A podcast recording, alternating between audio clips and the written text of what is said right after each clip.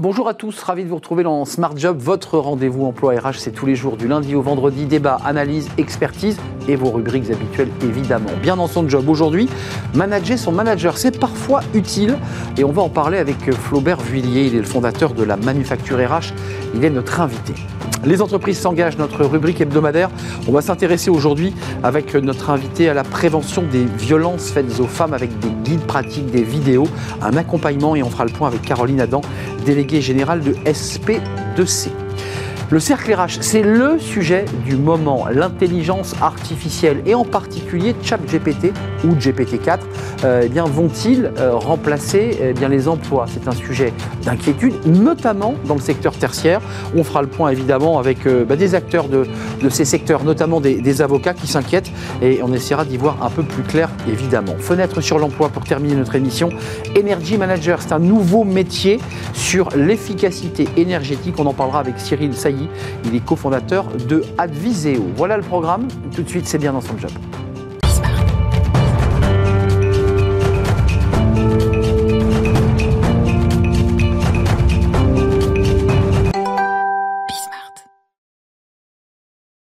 Bien dans son job. Euh, on s'intéresse à, nos managers, aux managers, et on en parle avec Flaubert Vuillier. Bonjour Flaubert. Bonjour Arnaud. Ravi de vous retrouver, fondateur de la Manufacture RH. Euh, alors vous avez choisi un thème qui est euh, assez intéressant parce que vous vous êtes dit, tiens, ce serait pas inintéressant de se demander comment nous, collaborateurs, on peut influencer ou, accompagner notre manager. Juste pourquoi vous avez choisi ce thème? Ben, Tout simplement parce qu'on voit le management de manière très unilatérale dans un sens, top-down, du haut vers le bas. Il y a le manager, le sachant, qui sait, qui est en haut, puis il y a le manager qui est là pour exécuter. Ça, c'est la vision euh, qu'on a un peu trop souvent. Moi, j'aime bien inverser aussi les choses et pousser les managers à manager leur manager. C'est une notion qui est très importante. C'est subtil hein, ce que vous lancez comme sujet, parce que euh, c'est aussi beaucoup dans la posture, parce que parfois on se mord les lèvres devant son manager et on n'y va pas on hésite souvent et on hésite trop souvent. Et je pense, je suis même persuadé que le manager a besoin d'une personne qui est en dessous de lui, qui est avec lui, qui va lui apporter des choses. Je pense qu'il faut sortir de cette posture de je suis un simple exécutant, mais je suis plutôt un apporteur officiel de solutions, de propositions. Euh, ça, veut dire quand même, Flaubert, que ça oblige celui qui va essayer de challenger son manager d'avoir le bon ton, parce qu'il y a beaucoup de managers qui se plaignent parfois de réunions où ils ne sont pas challengés, ils, se font taper sur la tête. Euh, c'est très subtil la manière dont on va manager son manager. Alors c'est subtil, c'est fin, mais en effet, vous le dites, beaucoup de managers attendent ça, attendent d'être challengés. Mais pourquoi ils attendent ça? Parce que à un moment donné, leur collaborateur, ça doit aussi être un sparring partner. Alors pas sur le côté je vais prendre des coups, mais plutôt si on voyait, si on voyait la chose de, cette façon, et si moi, mon job, c'était de d'aider mon manager à être encore meilleur, de le rendre encore meilleur. Et au passage, je vais grandir également. C'est plutôt cette notion-là qu'il faut avoir en tête. Il faut quand même avoir le bon manager, hein, Flaubert, franchement. Parce que vous avez certaines personnes qui, euh, se sentant sachant, se sentent même parfois un peu agacées qu'on puisse... Euh, comment on fait? Concrètement Comment on s'y prend On doit le faire finement. On n'est pas obligé de dire non, là, je suis pas du tout d'accord avec ce que tu dis, mais on peut très bien amener un. Et si on essayait de? Tiens, j'ai imaginé que. Tiens, j'ai pensé à ça. Et si on faisait un peu différemment cette fois-ci? On peut apporter des choses comme ça plutôt que d'y aller euh, frontalement. Et puis pour répondre à votre première question, je pense que tout bon manager doit être capable d'avoir cette faculté à être remis en question, mais plutôt en voyant le nivellement par le haut plutôt que de se dire tiens, il veut prendre ma place. Non, il n'y a, pas de sujet autour de ça. En fait, vous dites aux collaborateurs, et vous parlez évidemment aujourd'hui aussi aux managers, euh, le collaborateur doit être quasiment dans une posture d'associé comme un associé dans une entreprise. Il doit oublier sa posture de salarié. C'est un peu ça que vous nous dites. Oublie ton statut d'exécutant, deviens acteur aussi de ta propre, ta propre boîte, ou ta propre mission. Ne sois surtout pas qu'un exécutant et soit quelqu'un qui va en effet apporter des solutions et qui est acteur des solutions qui vont pouvoir être mises en place au niveau de l'entreprise. Le collaborateur doit impacter son manager et les décisions que son manager va prendre. Euh, il faut aussi, réciproquement, puisque l'on voit bien l'idée d'une sorte de subtilité dans la posture, mais il faut quand même être capable, quand on est un collaborateur, malgré tout, d'écouter son manager. Enfin, ça, ça marche là, dans ce cas-là, dans les deux sens. C'est évident. Non, mais c'est évident, mais parfois on a. Ça va mieux en le disant, voilà. on dit. Mm. Euh, et en effet, quand on est collaborateur, on doit être capable d'entendre son manager. Quand je dis manager son manager, ça ne veut pas dire remettre en question tout ce qu'il va dire. Mais à un moment donné, c'est être capable de prendre les devants. Si on a un manager qui a tendance à ne pas répondre à nos questions, on peut utiliser euh, la technique du sans avis contraire. Ça fait trois fois que je pose la question, sans avis contraire, euh, ben, demain je contacte le client. Après, ah, on va vite voir s'il y a une réaction du manager ou pas. Hmm. Prendre ça, aussi. C'est un type, c'est intéressant ça. Oui, c'est quelque chose qui doit être mis en pratique. Le manager qui regarde son téléphone pendant qu'on lui parle. Mhm. Euh, comme, mhm. Là, c'est un cas concret, c'est typique. Mhm.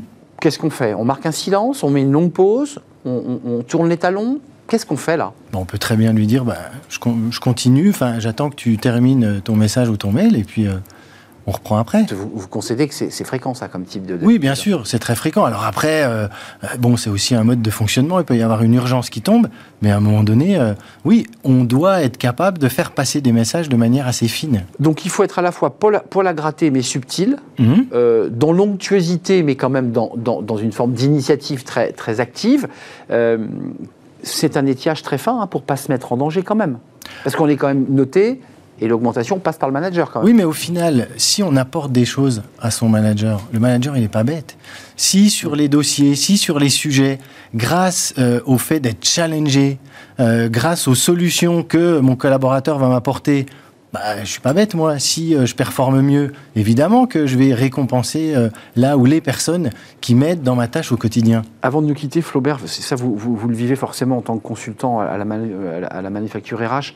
On a aussi beaucoup de managers qui vous disent que globalement, ils ont face à eux des gens totalement apathiques et qui vient faire écho à ce que vous nous décrivez dans cette chronique, c'est-à-dire des personnes qui ne sont plus ni réactives, mhm. ni intéressées, totalement désengagées. Ça, c'est compliqué pour le manager. Et là, il n'est plus challengé. Il a face à lui, il a du vide. Mhm. C'est un vrai sujet aujourd'hui, ce désengagement. Après, euh, on pourrait mettre une petite pierre aussi dans le jardin du manager. Euh, euh, engager son équipe, ses collaborateurs, c'est un peu le job quotidien. Donne leur envie, quoi. Du manager. Donner envie à ses équipes.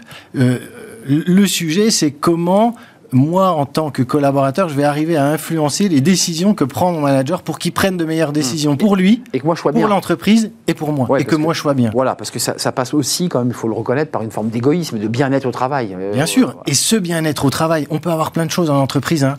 des bonnes conditions de travail, un bon salaire, des bons outils. Si le manager est mais pas là, si la relation managériale n'est pas là, il va manquer quelque chose. Et ce désengagement dont vous parliez peut en effet peut-être venir de cette mauvaise relation managériale euh, il faut savoir manager son manager. J'ai rajouté savoir, donc vraiment dans la l'attitude et dans le ton. Je dirais même que c'est presque un art de manager son manager. Je suis assez d'accord. C'est un, un, vrai travail très fin, très subtil.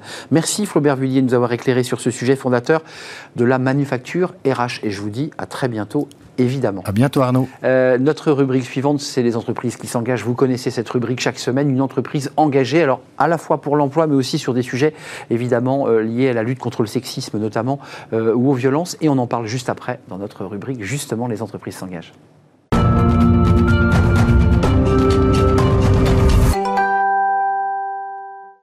Les entreprises s'engagent à la rencontre d'entreprises, de, structures engagées justement en direction de l'emploi, mais aussi sur des sujets euh, de société, notamment les, violences euh, faites aux femmes. Et on en parle avec Caroline Adam. Bonjour Caroline. Bonjour. Ravi de, vous accueillir. Déléguée générale de SP2C. D'abord un petit mot sur SP2C, parce que c'est un, acronyme. Oui. Vous représentez quoi les, professions des, centres d'appel? Exactement. Ce que le grand public appelle les centres d'appel. Nous, on dit centres de contact, puisqu'on gère plutôt plusieurs canaux de communication. Maintenant, vous avez les chats, les réseaux sociaux j'appelle ma banque, j'ai déjà le premier filtre, c'est un centre de contact. Exactement. Tous les euh, métiers de la relation client. Mais tous les secteurs d'activité ont maintenant. Tous. Euh, tous, et ce qui d'ailleurs fait parfois grincer des dents, c'est pour ça que c'est un vrai sujet. Mais on va s'intéresser aux violences faites aux femmes. Le, public euh, que vous représentez aujourd'hui, c'est 100 000 salariés francophones. Exactement. 55 000 en France. Absolument. Et en grande majorité des femmes. Et oui, plus de 70% sont des femmes, ce qui veut dire qu'on a plus de 36 000 salariés femmes en France. Euh, ça veut dire que c'est un sujet dont on va parler qui les impacte. Euh, question rituelle, parce que je la pose à tous les invités qui viennent dans cette rubrique. Euh, pourquoi SP2C a choisi de s'intégrer et de s'engager dans ce réseau des entreprises qui s'engagent? Alors pour tout vous dire, on a une collaboratrice, Fadila Mirgani, qui fait du mécénat de compétences dans les entreprises s'engagent, puisque c'est un secteur qui est impliqué en termes de RSE depuis plus de 20 ans qui a son propre label. C'est un secteur qui gère de l'humain. 80% de la valeur ajoutée, c'est de l'humain. Ce sont nos conseillers clients. Donc il nous fallait absolument nous intégrer dans des modèles sociaux importants.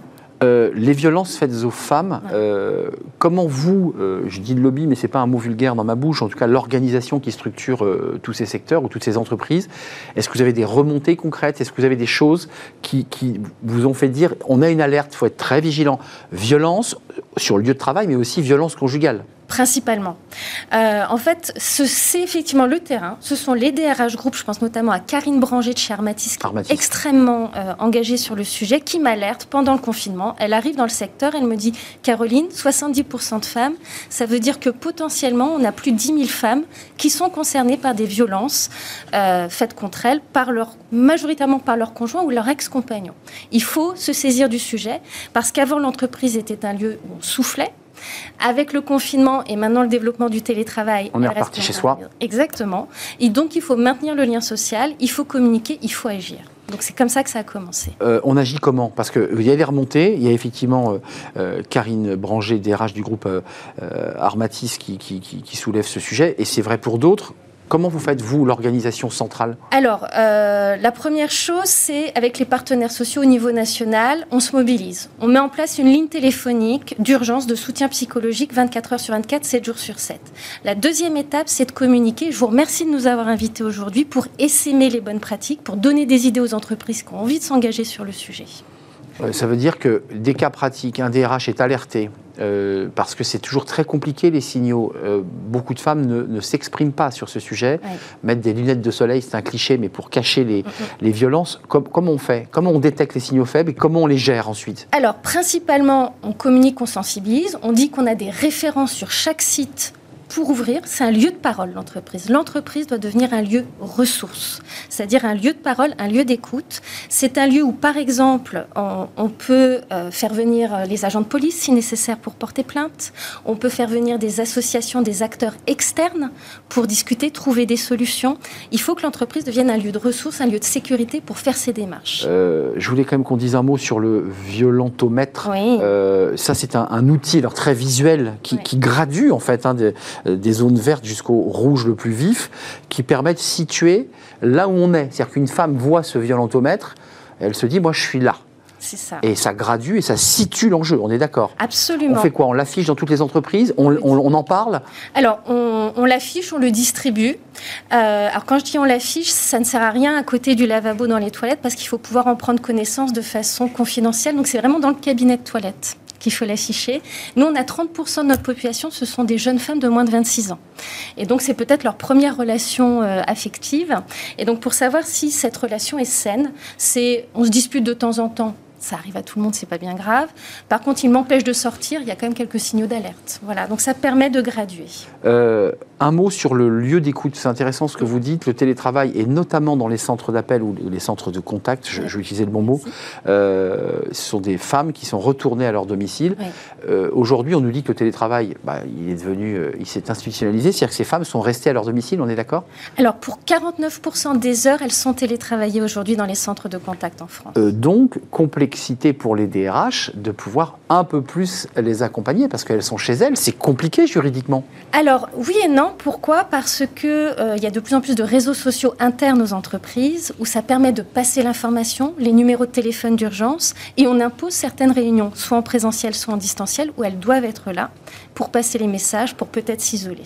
Euh, vous avez quelques, chiffres, alors évidemment c'est toujours très compliqué de, de, les dévoiler, mais de, statistiques, de, nombre de personnes qui aujourd'hui, à travers votre réseau, on parlait de 55 000 collaborateurs, TRIS, euh, ont été victimes, touchées et accompagnées. Alors, ce que je peux vous dire, puisque je n'ai que les chiffres aujourd'hui d'Armatis, qui suit, qui a vraiment mis en place un groupe de travail euh, sur le sujet, les autres le font, mais ne le suivent pas forcément statistiquement, par an, c'est entre 200 et 250 femmes qu'ils arrivent à accompagner face aux violences, effectivement, dont elles sont victimes. Victimes. Et donc, comme Wicker était venu, et son patron était venu nous en parler, ça veut dire que très concrètement, l'accompagnement, c'est une prise en charge, on quitte le domicile, ça veut dire que ça disrupte même la relation au travail, puisqu'on a ces outils de travail euh, à la maison.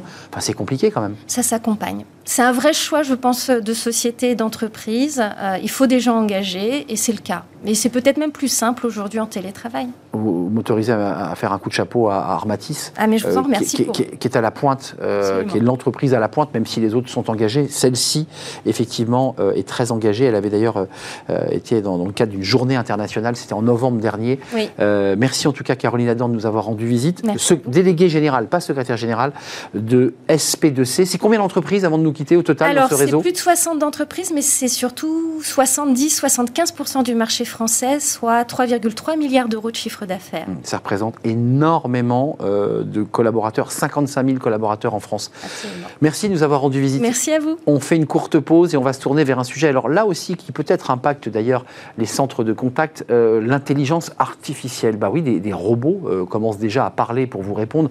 C'était les chatbots, l'intelligence artificielle, et on arrive à ChatGPT, qui On, va revenir sur certaines études qui nous parlent d'une suppression de 300 millions d'emplois dans le monde. Ça inquiète, on en parle. On va faire le point avec nos, nos invités, des experts de ce dossier, juste après la pause. Vous retrouverez le cercle RH.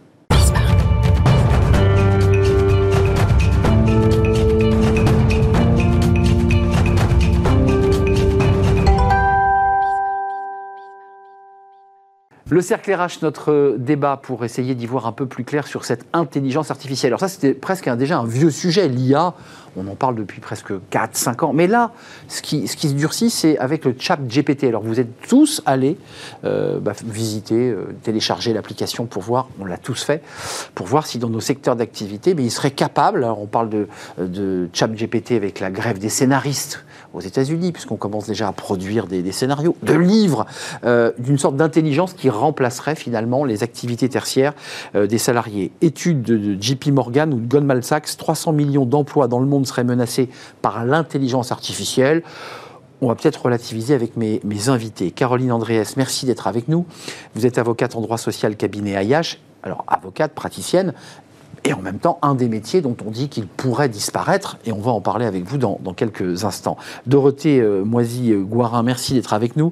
Vous êtes directrice de l'innovation en charge de l'Inolab chez Elsan. Euh, Elsan des médicaments? Euh, c'est le, secteur L'hospitalisation. L'hospitalisation. Hôpitaux privés. Hôpitaux privés. Euh, on va revenir sur votre. Alors, c'est de l'open data C'est un, laboratoire ouvert, c'est ça le... Tout à fait, c'est un living lab euh, sur lequel on va mener des expérimentations pour identifier les bons cas d'usage pour l'innovation et les déployer de la bonne façon. Donc c'est à vous que je pose la question en premier, parce qu'on va commencer par la science. Et puis je présente évidemment, parce que je vois Sébastien qui se dit, mais il ne m'a pas, présenté. Sébastien Vernet, vous êtes associé chez SIA Partners. Vous étiez venu dans notre émission. Dorothée, euh, vous qui avez une vision très large du, sujet, euh, il n'y a pas une journée, il n'y a pas un article qui nous dit que le chat GPT va détruire des pans entiers de notre économie et de nos emplois. Commençons par le début. Est-ce qu'il est y a une part de vérité dans tout cela quand on voit que 300 millions d'emplois risquent de disparaître? Alors, euh, euh, l'IA aujourd'hui, euh, comme vous le disiez en introduction, elle n'est pas nouvelle dans le monde de la santé, en particulier dans le monde des, hôpitaux que je représente. On a déjà vécu des transformations similaires sur, sur tout ce qui est deep, learning, avec notamment un impact sur tout ce qui est le monde de l'imagerie et de la radiologie. Mmh. Et ce qu'on a observé, c'est plutôt une transformation des métiers qu'une suppression des métiers. Dans un contexte quand même chez nous, euh, il faut le rappeler, notre secteur d'activité, il est quand même en très forte tension de ressources humaines. Et donc on va plutôt chercher à, soutenir ces professionnels de santé pour, euh, pour les accompagner dans leur... Pour les augmenter pour les augmenter. Donc euh, nous, on préfère euh, parler euh, de, voilà, de l'IA pour augmenter les pratiques. Juste un mot, parce que chacun va être challengé sur ce chat GPT. J'y viens tout de suite, puisque mm. c'est le sujet. J'imagine que vous l'avez testé et que vos chercheurs, que ceux qui travaillent dans, votre, dans votre lab, s'y sont penchés. Il y a des risques quand même qu'en appuyant sur le bouton et en posant la bonne question, euh, on supprime des, emplois quand même, on le voit, euh, des études comptables, une, analyse juridique structurée, euh, certains l'ont même fait en cours de philo, il y a quand même ce risque-là, il existe. Alors, il faut être très nuancé dans tout ce qui est intelligence artificielle. Il y a quand même des sujets de garantie humaine. ChatGPT, il faut le rappeler, c'est quand même un modèle statistique. donc qui n'a pas la vérité sur tout. Et donc il faut être très vigilant à la façon dont on, va l'utiliser. Et aujourd'hui, il y a encore tout un champ de recherche à identifier le bon cas d'usage pour qu'il soit vraiment, qu'il ait vraiment un impact bénéfique sur les métiers de la création, sur les métiers de la comptabilité, c'est pas forcément les mêmes cas d'usage. Et donc, euh, effectivement, euh, ce qu'on dit, c'est que ChatGPT va, va, toucher tous les métiers, euh, mais sans doute sur une partie bien précise des tâches. Donc, ça va pas les supprimer, ça va encore une fois sans doute les augmenter et leur permettre de se focaliser sur d'autres sur d'autres tâches. Caroline, vous êtes avocate dans un cabinet, c'est votre métier, vous avez fait des études, vous avez étudié, vous avez ouvert des livres, vous avez passé le CAPA, vous avez prêté serment. Et on nous dit que les notaires, les avocats, tous ces métiers pourraient disparaître au profit d'un logiciel extrêmement puissant, ChatGPT, euh, qui pourrait bah, rendre des études, des analyses aussi fines. Est-ce que, est que ça, quand même, ça, va vous traverser, ce sujet? Non, non, mais bien sûr, euh, ça, nous traverse. Bien sûr, on a des réflexions dessus, mais je pense qu'il faut euh, ici encore relativiser. C'est-à-dire que, oui, ChatGPT a une capacité à analyser une, masse énorme de données euh, de manière extrêmement pertinente et de manière surtout extrêmement rapide. Eh Donc, ce qui est certain, c'est que finalement, le client, nos clients, ils peuvent télécharger l'application, ils vont poser la question que d'habitude ils posent à leur avocat et ils vont avoir une réponse structurée par ChatGPT. On a eu Siri avant, on oublie, c'est un Français qui l'a inventé, c'était le début en fait du ChatGPT. Euh, où, se trouve euh, la Tour Eiffel? Et il nous répondait tout de suite. Exactement. Après, euh, effectivement, on a une analyse euh, pertinente, un résumé des données, une analyse de jurisprudence applicable qui va être rendue par ChatGPT, mais l'avocat, ça n'est pas que ça. Donc, je, rebondis euh, sur ce que disait Dorothée, à savoir la complémentarité. De toute façon, on ne peut pas voir ChatGPT comme un concurrent, parce que si on voit ChatGPT comme un concurrent, mais finalement, c'est la fin de tout. Donc, il faut qu'on voit ChatGPT, non, comme un outil comme un outil qui va permettre de faire évoluer nos compétences. Et effectivement, il va avoir un impact sur notre métier, probablement en ce qui concerne, je dirais, la base du système pyramidal d'un cabinet d'avocats, c'est-à-dire euh, les collaborateurs, les paralegals, les collaborateurs les plus jeunes et les paralegals. Bah On va nécessairement faire évoluer le bah métier. oui, mais il faut les upgrader, comme on dit. Hein. La question de la facturation, puisqu'évidemment le client n'a plus du tout envie de payer euh, pour des recherches qu'il peut faire euh, lui-même euh, depuis chez lui. Mais en revanche... C'est une petite révolution ça aussi, hein, le pricing, la manière dont vous allez adresser une facture en disant bah, moi je rajoute ma valeur ajoutée, c'est ça en fait. Mais oui, hein. mais en fait c'est quand même ça le métier du, de l'avocat. Il faut revenir aussi à qu'est-ce que le métier d'un avocat. Le métier d'un avocat, c'est pas de dire le droit. Le métier d'un avocat, c'est d'être le partenaire de l'entreprise. Et, et de l'interpréter d'ailleurs. D'interpréter le droit. Et donc tout ce qui est empathie, ce qui est intuition, ce qui est connaissance du client, euh, ce qui est analyse et recul euh, de la jurisprudence, des raisons pour lesquelles le juge a statué dans un sens et ça, il l'a pas. Il n'aura pas ça. ChatGPT l'aura pas. Hmm. Et donc, effectivement, il y a une transformation de nos métiers, ça je ne peux pas nier, mais néanmoins, euh, notre métier ne va pas disparaître. Mais le client cherchera autre chose. Il va chercher la valeur ajoutée, ce qui est quand même ce qu'on facture en général. C'est vrai. Sébastien Vernel, euh, SIA Partners, j'évoquais ce chiffre de 300 millions d'emplois dans le monde. Goldman Sachs, étude très récente de mars 2023, donc c'est vraiment l'actualité.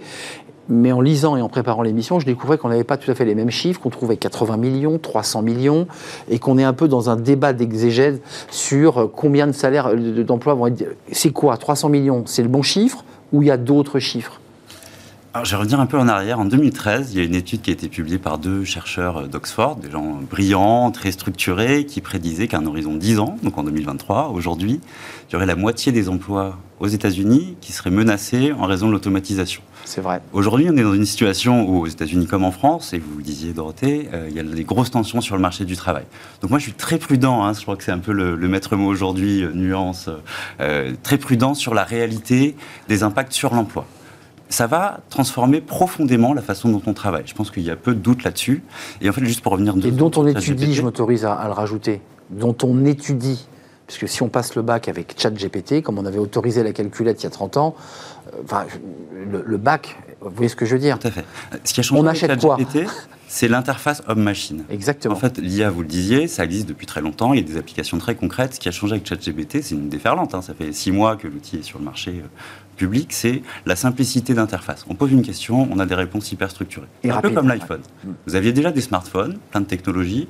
Euh, Steve Jobs est arrivé avec son concept d'écran tactile, hyper intuitif et d'application, et ça a totalement transformé la façon dont on interagit avec la machine.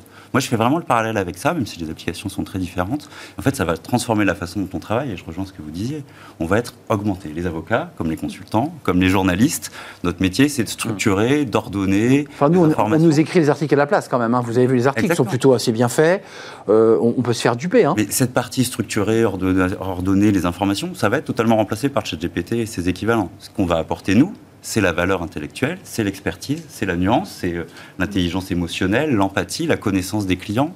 Et ça, je pense que tous ces métiers auront encore beaucoup de valeur. Dorothée, côté Inolab, euh, Elsan, euh, certains parlent d'une destruction créatrice schumpeterienne, un peu comme on l'avait évoqué avec l'arrivée des robots qui fabriquaient des voitures, et on s'est dit il n'y aura plus d'ouvriers. En effet, il y en a eu moins, il faut le reconnaître. vous êtes d'accord avec cette idée que ça ne détruit pas, mais c'est de la destruction créative? Créatrice bah, c'est ce qu'on vient de dire. C'est vraiment euh, de la transformation euh, de certaines activités avec euh, la perspective de supprimer des tâches qui sont peu créatrices de valeur pour se focaliser vraiment sur celles qui ont de la valeur. Mais ça vous impacte dans les hôpitaux. Vous manquez effectivement de salariés de main-d'œuvre, des aides-soignantes, mais vous êtes aussi dans la réflexion de vous dire comment j'accompagne euh, je mets des guillemets, hein, il n'y a rien de péjoratif, mais les petites mains d'une entreprise qui faisaient des tâches répétitives, et celles-ci, elles vont plus avoir d'emploi, on le sait. Comment vous les accompagnez pour les replacer leur, et, redonner du sens à leur vie? Alors, nous, je pense qu'on est moins impacté parce que Allez-y, euh, Dorothée. parce qu'on est euh, quand même sur un secteur d'activité avec de, la main-d'œuvre très qualifiée et beaucoup de relationnels humains. Et euh, nous, ce qu'on voit, c'est que quand on travaille pour euh, optimiser certaines tâches, c'est du temps qui est redonné auprès du patient. Quand la secrétaire, euh, elle passe plus de temps à retranscrire le compte-rendu médical du, médecin qui lui aura dicté parce que la mmh. retranscription se fait automatiquement, c'est du temps qu'elle va pouvoir passer avec le patient pour l'organiser, pour le rassurer. Mmh. et avec les équipes. Et avec les équipes. donc je pense que nous, notre secteur d'activité, voilà, il, est peu concerné par ces, éléments de suppression de postes, et notamment parce que j'y reviens, ce qui se dit sur ChatGPT, c'est que, c'est que sans doute ça va révolutionner un certain nombre de tâches, mais que finalement ça représentera que que 10% de 80% des, des, postes. Donc, ce qui se dit. on joue à se faire peur comme on s'est fait peur avec la robotisation, parce que c'est vrai qu'on avait évoqué à la fin des, lampes à huile et, le passage à l'électricité, euh, bah, la fin de tous ces métiers. À, chaque, à chaque rupture euh, technologique d'innovation, on a des angoisses existentielles. Euh, mais là, il y a quand même, c'est plus qu'existentiel, c'est quand même très concret. Je, le redis, dans les cabinets d'avocats, chez les experts comptables, j'allais dire tous ceux qui sont là dans l'organisation. À l'époque, on avait des, des, tiroirs métalliques, maintenant les choses sont informatisées, mais il y, a quand même des humains derrière ces postes d'ordinateur. On sait qu'ils vont disparaître. Oui, mais je, trouve assez intéressant que vous faisiez le parallèle avec la révolution industrielle. De tout temps, on a eu des révolutions dans les modes de travail et effectivement, on s'est dit, bah, c'est la fin, euh, c'est la fin des ouvriers. En réalité, non, ce n'a pas été la fin des ouvriers, mais en revanche, il y a eu des ouvriers qui étaient plus qualifiés. Et aujourd'hui, encore une fois, on va euh, vers une modification du travail et ce, quel que soit le secteur d'activité concerné. Et donc, en fait, la question n'est pas forcément en se focalisant sur euh, la santé, le cabinet d'avocat ou la banque, par exemple, qui encore aussi un secteur d'activité qui est particulièrement concerné. Je ne les ai pas cités, mais la banque est très impactée aussi. Voilà. Mais en général, euh, en fait, il faut aujourd'hui que les entreprises et là, je pense que les entreprises ont besoin des avocats. Typiquement, on rentre dans quelque mm. chose que ChatGPT ne mm. pourra pas résoudre. Euh, il faut que les entreprises se disent, bah, voilà les outils qui vont arriver chez moi et qui vont nécessairement être intégrés dans mon mode de fonctionnement parce que sinon, je vais perdre de la compétitivité vis-à-vis de mes concurrents. Ces outils vont impacter de telle ou telle manière telle et telle catégorie de salariés, telle et telle catégorie de compétences. Et donc, je dois dès aujourd'hui négocier avec mes représentants du personnel des accords, notamment de gestion des emplois et des parcours professionnels, mettant en place des systèmes de formation, des systèmes potentiellement de départ volontaire pour les salariés qui ne souhaiteraient pas être embarqués dans la vague euh, intelligence artificielle. Mais donc aujourd'hui, on a des outils. je crois que le maître mot aujourd'hui pour les entreprises, ça doit être anticipation. Et donc, je dois dès aujourd'hui réunir mes représentants du personnel, définir en quoi mes métiers d'aujourd'hui vont être impactés par ces nouveaux développements et comment je peux adapter la main-d'œuvre qui est aujourd'hui la mienne hmm. à ces nouveaux développements. C'est la gestion des carrières, des parcours professionnels et des carrières avec l'arrivée euh, de ChatGPT, parce qu'il y a déjà la, gestion des parcours et des carrières, ça existe, euh, mais je pense que ça accélère. Quand même sur le, la relation au travail, bah, SIA Partners a aussi un regard. Euh, on nous dit que la hausse du PIB mondial annuel pourrait progresser de 7%. Euh, et donc ça améliorerait la productivité, l'IA en général et ChatGPT peut-être, euh, ça pose quand même la relation au travail des collaborateurs, de, de ce que l'on fait de notre travail. On est en train de nous dire, alors peut-être qu'on nous angoisse, mais vous n'aurez plus de boulot euh, et on a des études parallèles qui nous disent bah, les Français veulent de plus en plus la semaine de 4 jours, euh, ils veulent consacrer plus de temps au loisir. Enfin, tout ça vient quand même percuter une manière, une relation au travail qui est, bouleversée. ce qui est sûr, c'est qu'on va avoir une explosion de la productivité sur beaucoup de tâches. Et souvent sur des tâches qui n'étaient pas passionnantes. Vous le disiez, hein, de transcrire un compte-rendu, euh, demain, fastidieux. Ça va être extrêmement simple. Et d'ailleurs, on parle beaucoup de ChatGPT depuis tout à l'heure. Euh, si ChatGPT euh, a fait tant le buzz euh, et pas Google ou Microsoft, c'est parce que ChatGPT, c'est un petit acteur. Et il pouvait se permettre de ne pas être fiable. on l'a vu aujourd'hui quand on pose des questions à ChatGPT, parfois il dit des bêtises.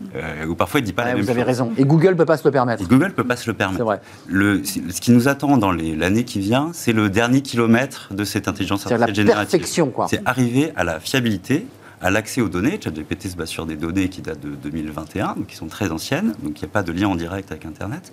donc ce que sont en train de faire en ce moment euh, deux acteurs, Google, euh, qui a annoncé cette nuit d'ailleurs l'ouverture de son Google Bard, alors pas en français, mais en anglais, japonais, coréen, et Microsoft, Tout le monde accélère, hein. lundi euh, son copilote qui sera intégré dans Microsoft Teams notamment.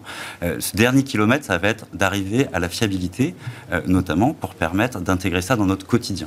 il y a cinq ans, quand vous connectiez à une réunion à distance, vous, vous vous appuyez un numéro de téléphone avec un code. C'est vrai. Ça nous semble la préhistoire.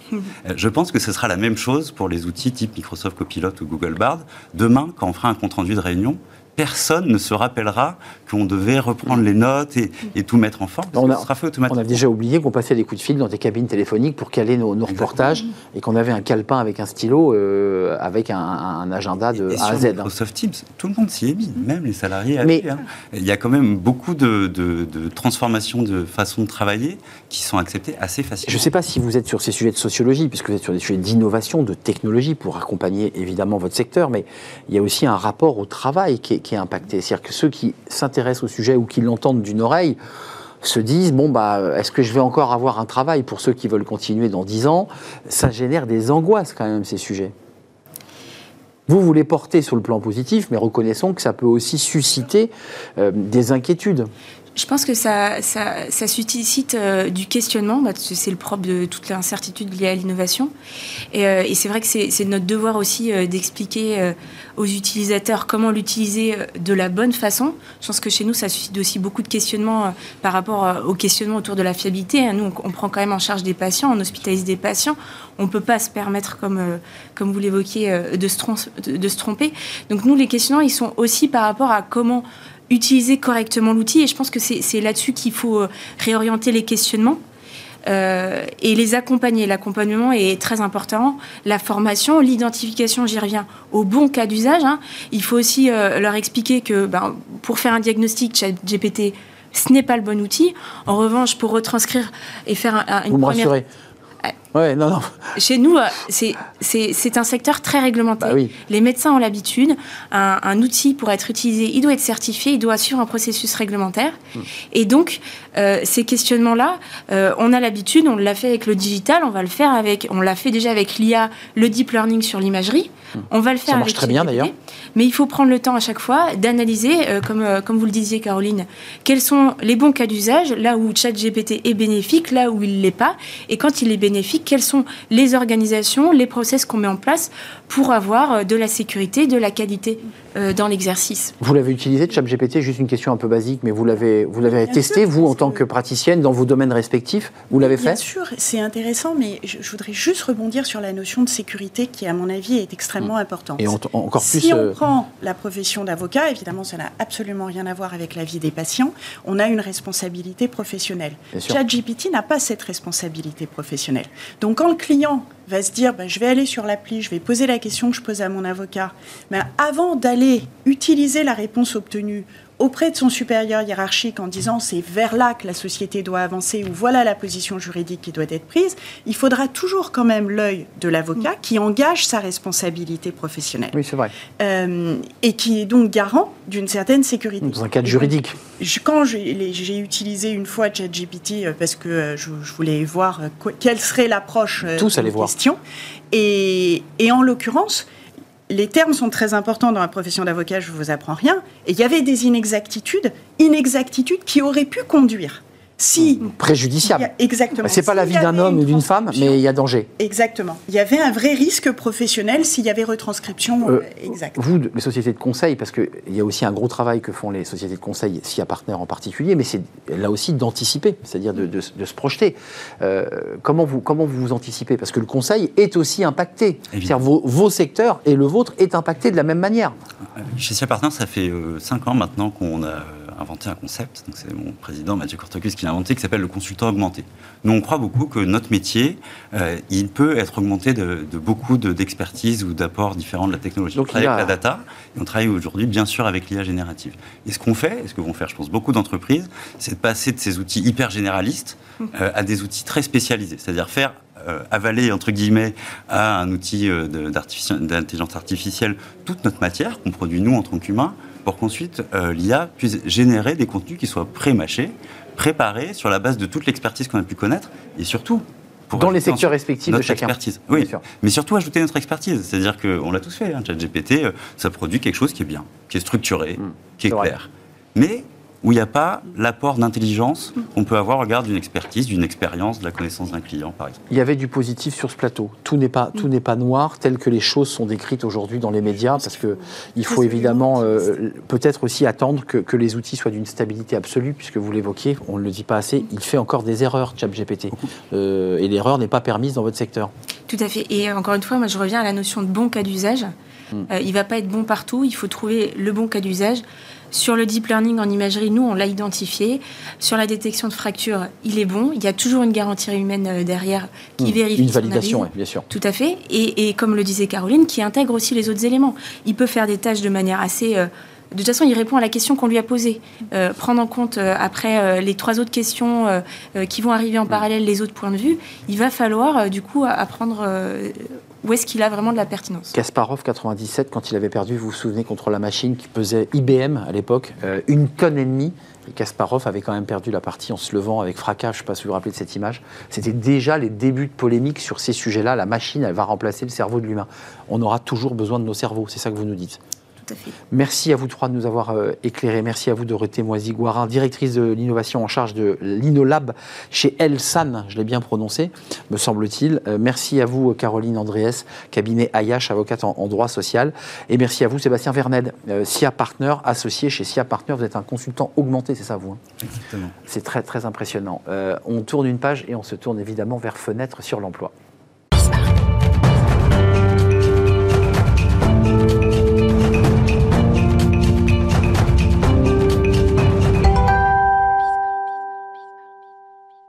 Et on termine notre émission avec Fenêtre sur l'emploi et un nouveau métier. Oui, un nouveau métier, énergie manager. On n'en avait jamais entendu parler.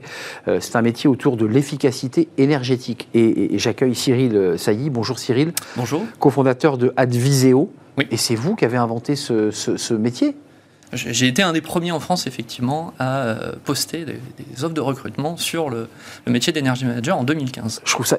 Création de votre entreprise. Date de création d'Adviseo, effectivement. D'Adviseo.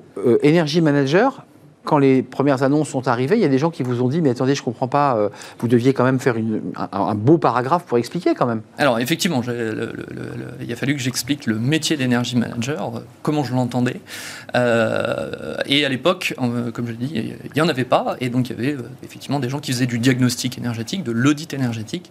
Et le but du jeu, c'était effectivement de, de, faire preuve de pédagogie et d'expliquer que c'est très bien, le papier c'est très bien, mais ensuite il faut mettre en œuvre les actions d'amélioration qui vont permettre de faire des économies d'énergie euh, et d'expliquer comment ensuite on, fait ça. C'est un enjeu central, vous aviez anticipé, hein, parce qu'on n'a jamais autant parlé de rénovation énergétique, même si c'est un peu compliqué finalement à mettre en place.